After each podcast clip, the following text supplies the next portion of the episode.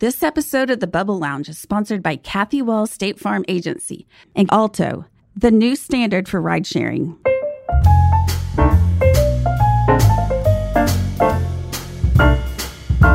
Welcome to the Bubble Lounge. I'm Nellie Shudo. And I'm Martha Jackson. And let's face it, odds are if you live in the bubble, you have a child. And today's topic, we're going to talk about those pregnancies and what we've all been through. And Martha, how was your pregnancy? Well, the first one went really well until the very end, and I had a little trouble on the last couple of weeks. But the second one was perfect because I had already had a C section. And when you have one, they always schedule for a second one. Mm-hmm. So we knew exactly what time he was going to come and exactly which day. And so it was really quite easy. Well, we almost died when I was pregnant. So, oh but that's a story. It all turned out great. There's more of that to come. Uh, we'll talk about that. But really, the biggest thing is we're all bombarded with all these books and all this advice when we're pregnant, right? How to be a healthy pregnant woman, what to eat, what not to do, how to handle everything else. But nobody talks to you about the actual delivery process. Well, and yeah, it's scary. Yeah, it really is. You know, remember the book, What to Expect When You're Pregnant? Yes, and what to expect when you're expecting. No, what to expect when you're expecting. Okay. That's what it was called. That's what I was thinking of. I read that religiously. But you know what they don't have? They need to have a what to expect once you get to the hospital and in the delivery room. Exactly. Maybe we should write that. Exactly. so that's what we're going to be talking about today. Today we have on Dr. Stephanie Byerly. She's a board certified anesthesiologist here in Dallas, and she specializes in high risk pregnancies. And we're going to talk to her about all this and more. But before we do, I need you to take out your cell phone and text us at 313131 with the keyword bubble. And every week we'll send you updates about what's going on on the show and when the episode comes out. But before we do that, it's time for crazy insurance stories from the Park Cities with our good friend and show sponsor, Kathy Wall, State Farm Agency. Kathy, what do you have today?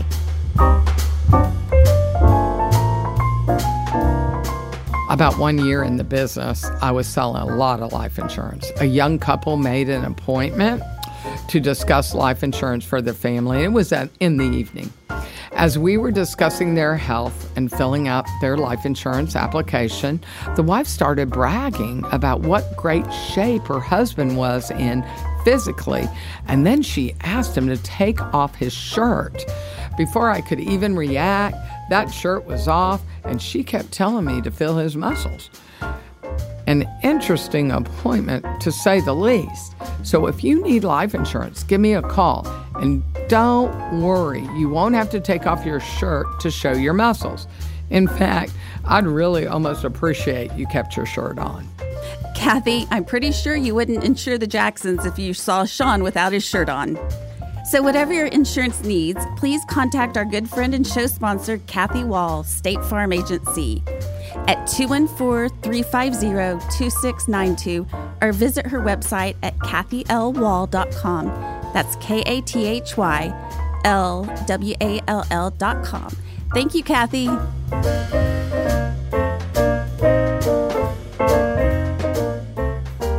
Here with Stephanie Byerly, board certified anesthesiologist here in Dallas, and she specializes in high risk pregnancies. Stephanie, welcome. Oh, thank you. I'm so excited to be here. It's taken us a little while to get this arranged. Yes. Crazy summers, etc. So it's great to have you here. Thank you very much. Mm-hmm. And Martha, you know, we talk about pregnancy. We've both had kids.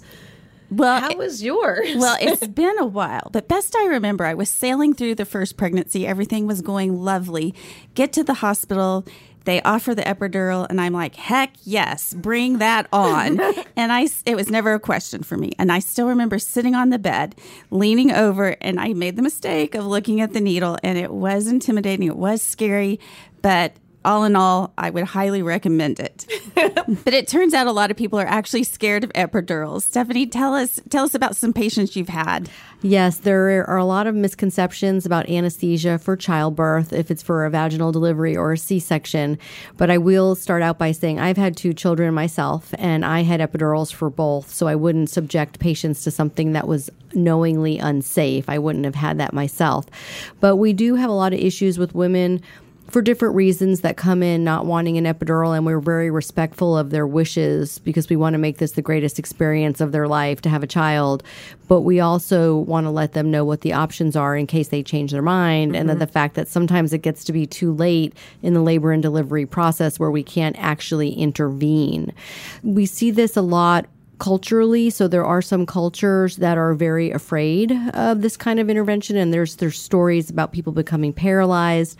I can promise you that this is extremely, extremely safe. And again, I would not have allowed myself to have two of these if it was something that is unsafe.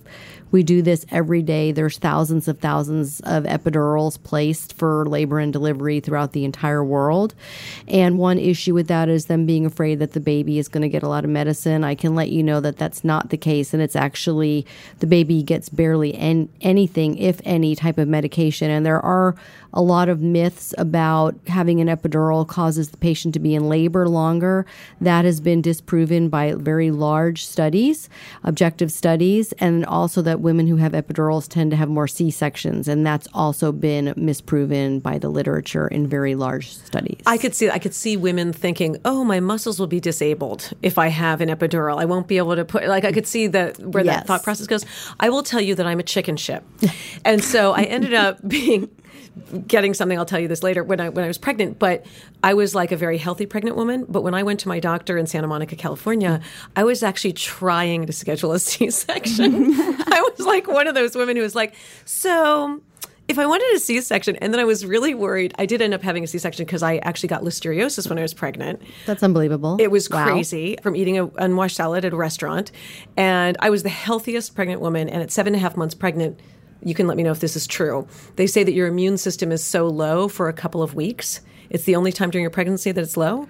Have you ever heard that? I, I'm not. I'm can't speak to that. I'm not sure about that part. Not really heard that. Yeah. They said that there's just a window where you can get something, and so I guess I ate an unwashed salad, and we literally both almost died. Like it was, it was oh terrifying. I could hear them mm. saying it. They gave me spinal tap. Like all this stuff happened in in that moment, and then it all worked out. So hmm. like, like by the time I was eight and a half months pregnant, I was fine. Well, I was going along smoothly. Everything was great. But along the way, my dad passed away when I was pregnant. And then I ended up running his business, which turned out to be pretty stressful.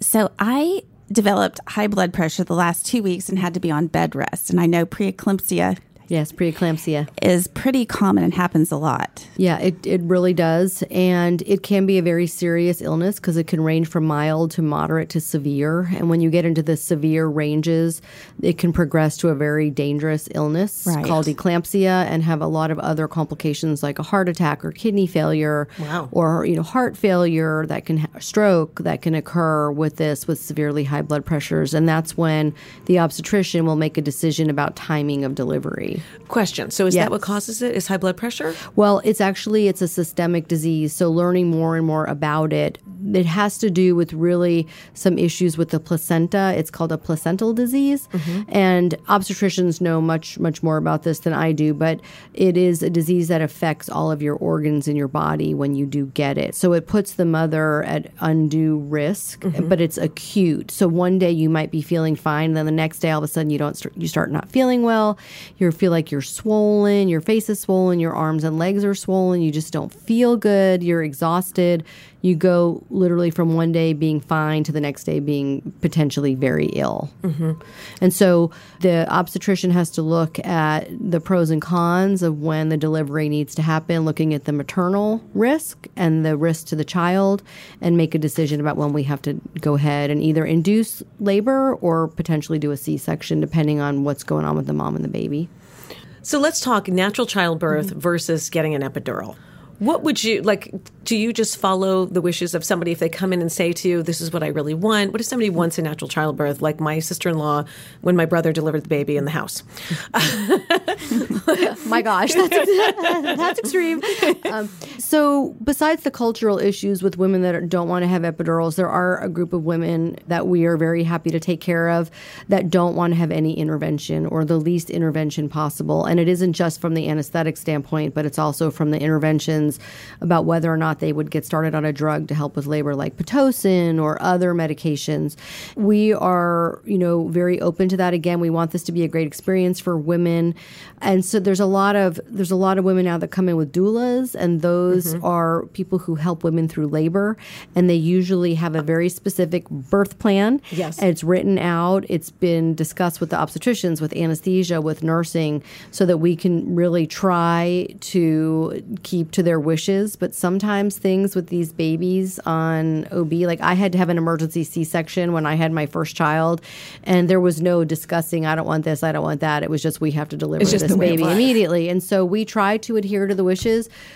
But these babies do crazy things at any mm-hmm. minute. And so sometimes it's the woman who has no epidural going through labor and all of a sudden needs an emergency C section and it's going to require anesthesia. Well, one of my best friends has five kids. And by the fifth pregnancy, she was extremely laid back. She's like, Yeah, I'm having contractions. Who cares? I'm going to sit here. I'm going to have dinner. I'm going to hang out and chilling. Everything's good. Well, just like that.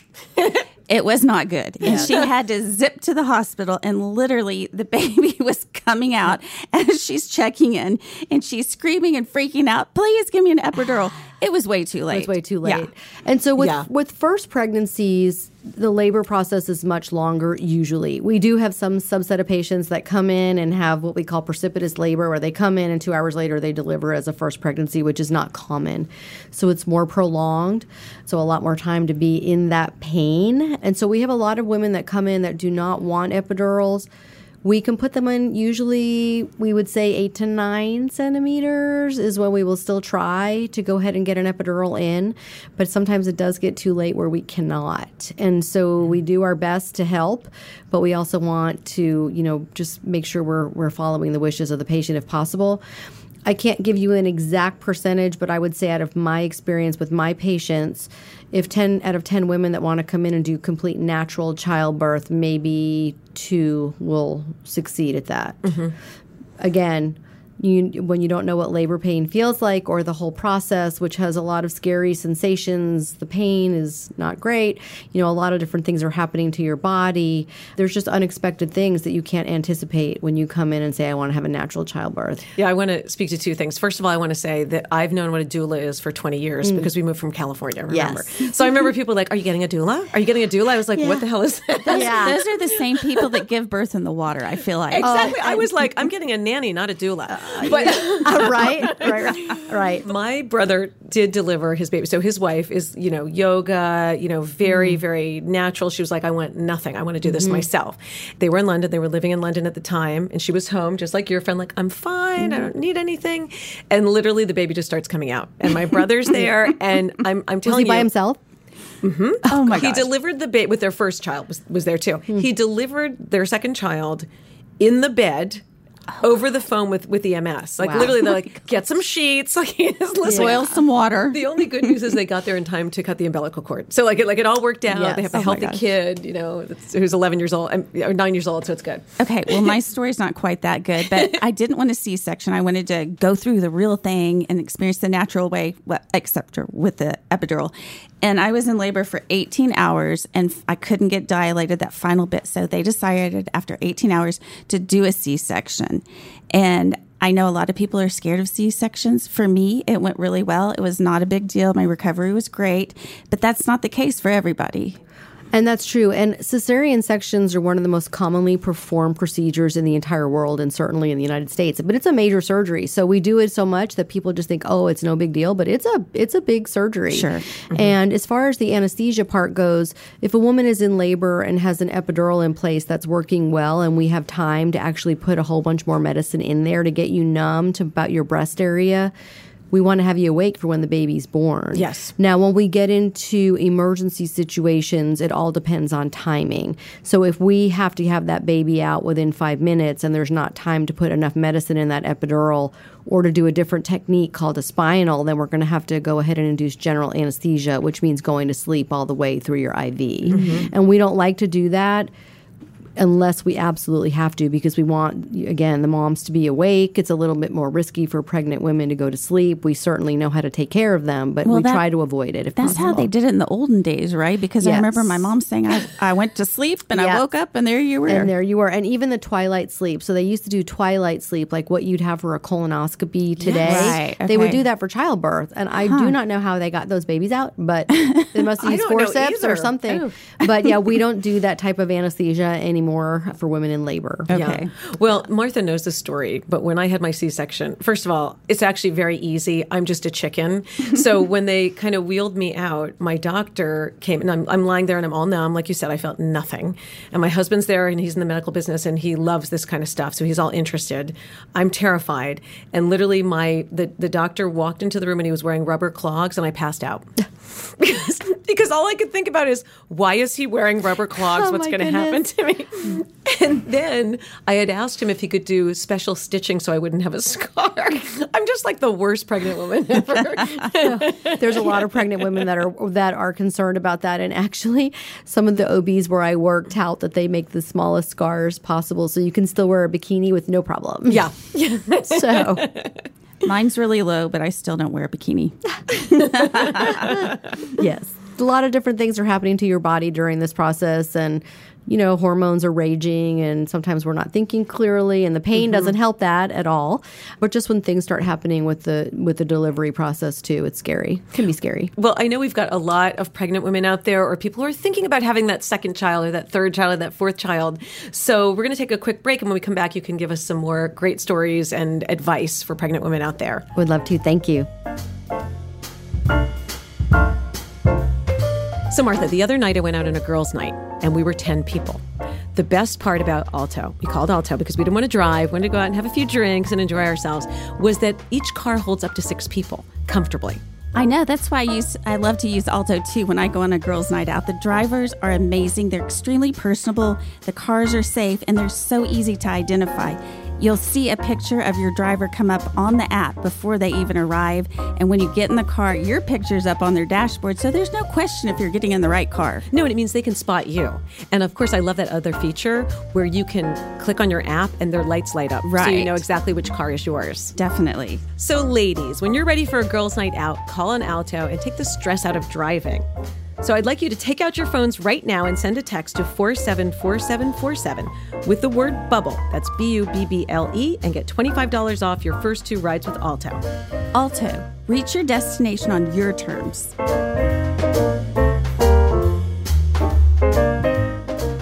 Welcome back from the break. We're here with Dr. Stephanie Byerly. And over the break, we were sharing pregnancy stories and just when we brought our babies home and different things like that.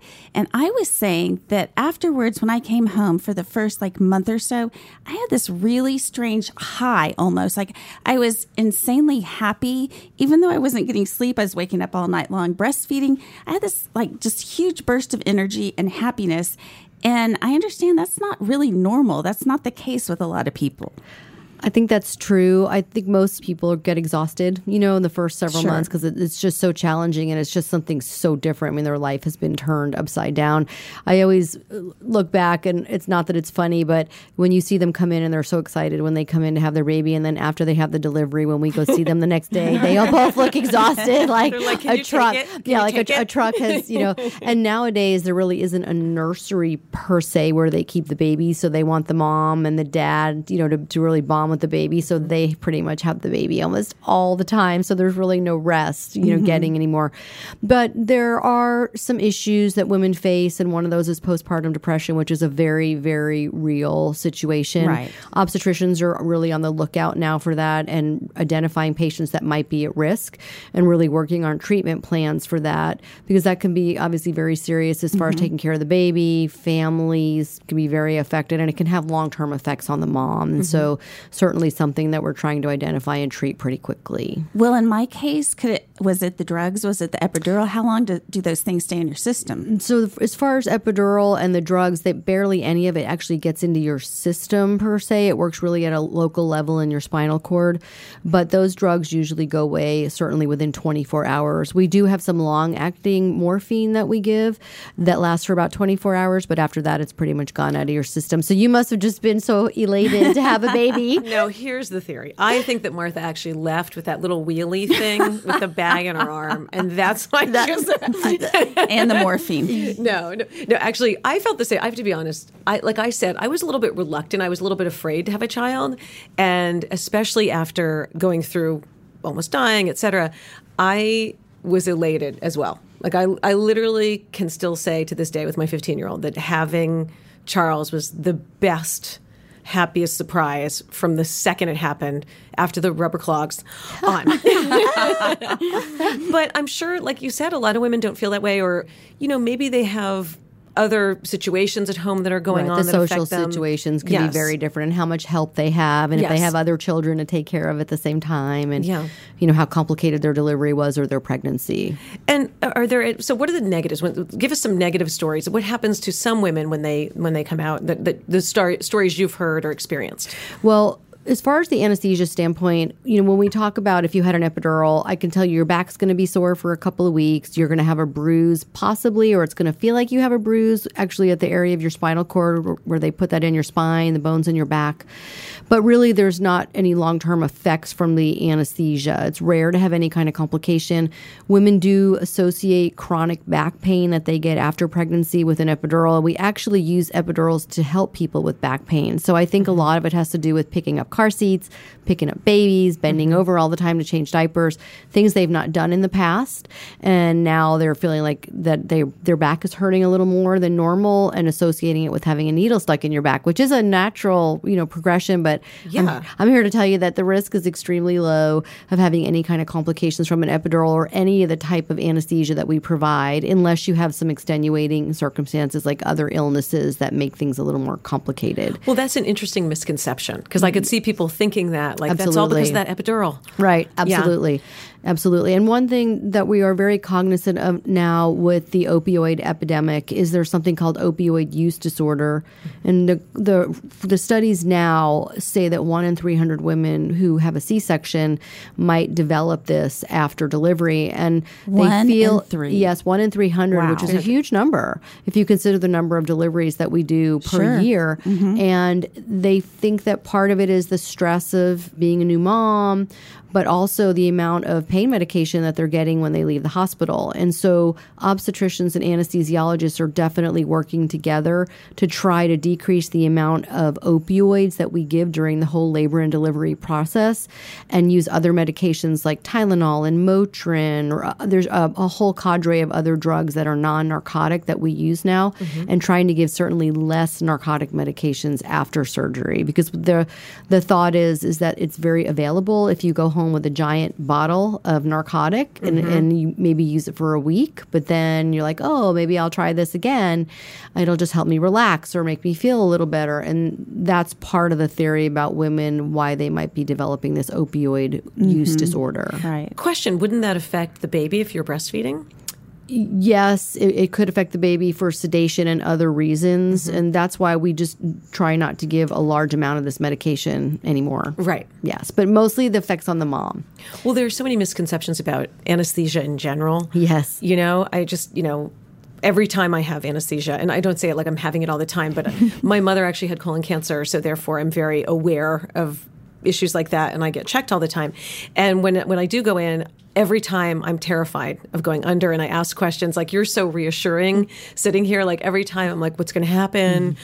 Could I die? You know, what are the risks? I mean, what are the actual risks of anesthesia? So I will tell you that almost every patient that I go see before surgery is the same. They're they're terrified more of the anesthesia than they are of the surgery. Mm-hmm. I had to have two recent surgeries within the last six months, and I was a little worried about the anesthesia part, but I knew intellectually that the risk was so low because I'm healthy. Mm-hmm. So if you're a healthy person, the risk of any kind of complication at all is pretty rare. Now, certainly if you have diseases that make it more complicated, like heart disease or neurologic disease, you know, there are some additional risks. It just depends on how severe your illnesses are and the procedure that you're going to have. But anesthesia is so safe today.